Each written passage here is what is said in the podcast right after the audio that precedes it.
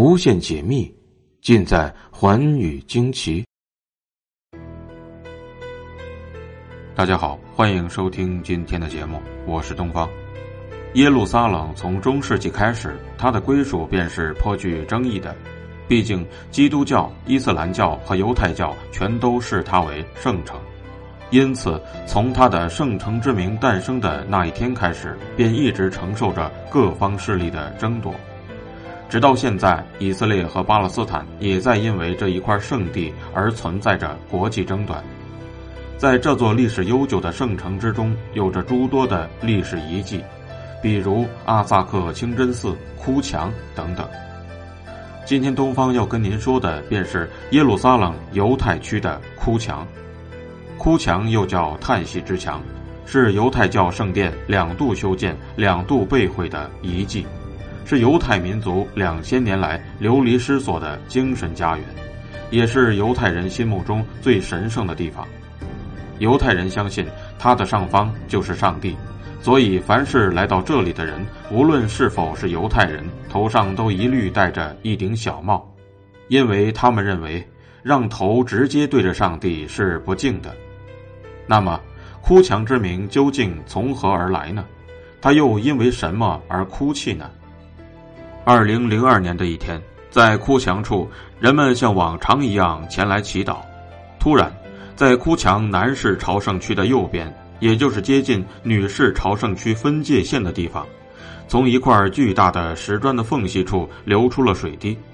人们发现，在墙上居然留了一块长三十厘米、宽十厘米的明显水渍，这使在场的所有人目瞪口呆。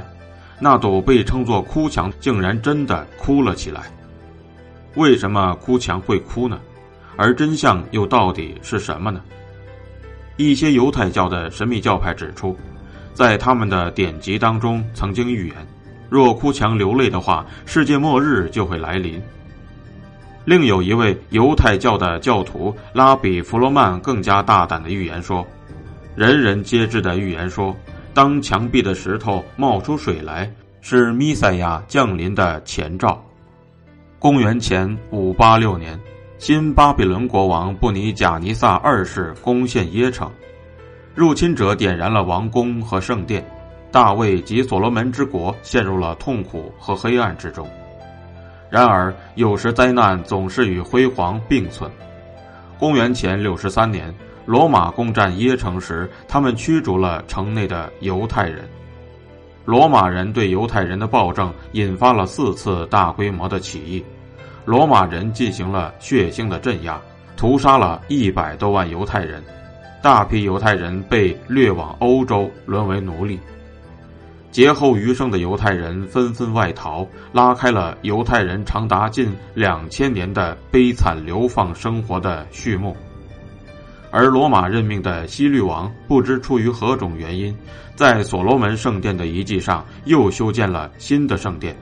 也就是后来所称的第二圣殿，建筑的成就让人惊奇。一位仰慕者曾经说过：“未曾见识完整的圣殿之图，则一生未见识过一座壮丽的建筑。从耶城的每个居所望去，必然能够看到圣殿辉煌的轮廓。不想毁灭来得如此急切。”不久之后，罗马帝国便把这座巨型的建筑杰作变成了一座废墟。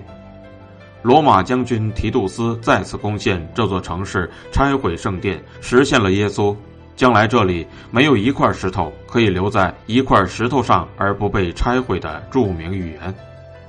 西面的残垣断壁成了圣迹遗留的血渍，圣地被野蛮的践踏。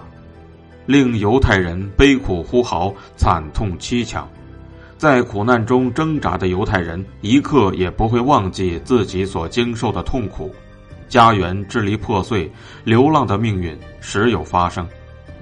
不少犹太人在圣殿的遗迹西墙，祈祷和平和悲思救国，哭墙之名从此不胫而走。公元前十世纪左右。以色列王大卫打败了迦南人，定都在这里。此时，一件影响历史的事件发生了：大卫占领耶城后，下令将象征着神的约柜从示罗城迎来此地。从那一刻开始，这里踏上了他崇高地位的第一步。那只是序曲。大卫王的儿子所罗门继位后，一心要寻找另一种荣耀，超越自己不凡的父亲。他修建起了一座圣殿，将与神同在的象征约柜放置其中。于是，这座圣殿便成为了希伯来世界的精神中心。所罗门圣殿的建立使所有的眼睛都转向耶城，它出现于人们的祈祷中。朝圣者甘冒路途的危险，在每年的重大节日之前登上它的阶梯。耶城被称为上帝脚掌所踏之地，耶城确立起了神圣的地位，圣地初见光明。公元三世纪。君士坦丁一世的母亲希拉娜太后巡游到此，命令在耶稣的墓地上修建了一座复活教堂，又称圣墓教堂。此后的岁月里，基督受难的遗物——十字架、钉子、荆棘罐、海绵、鞭笞被一一发现，耶城圣地的宿命已不可改变。现在的犹太人，无论有何差别，都记得自己是那个千年前辉煌民族的后人，即使走到世界各处，都不曾忘记自己是犹太人，不曾忘记这个民族的千年悲欢离合，不曾忘记心中的圣地，更不曾忘记那堵沉默的哭墙。犹太人的后裔们一生中总是渴望有一个机会来到哭墙之下。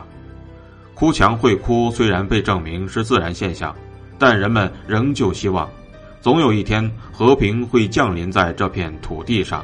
那时，人们将不再互相厮杀，那时哭墙也将不再流泪。感谢您收听今天的节目，寰宇惊奇，明天继续为您解密。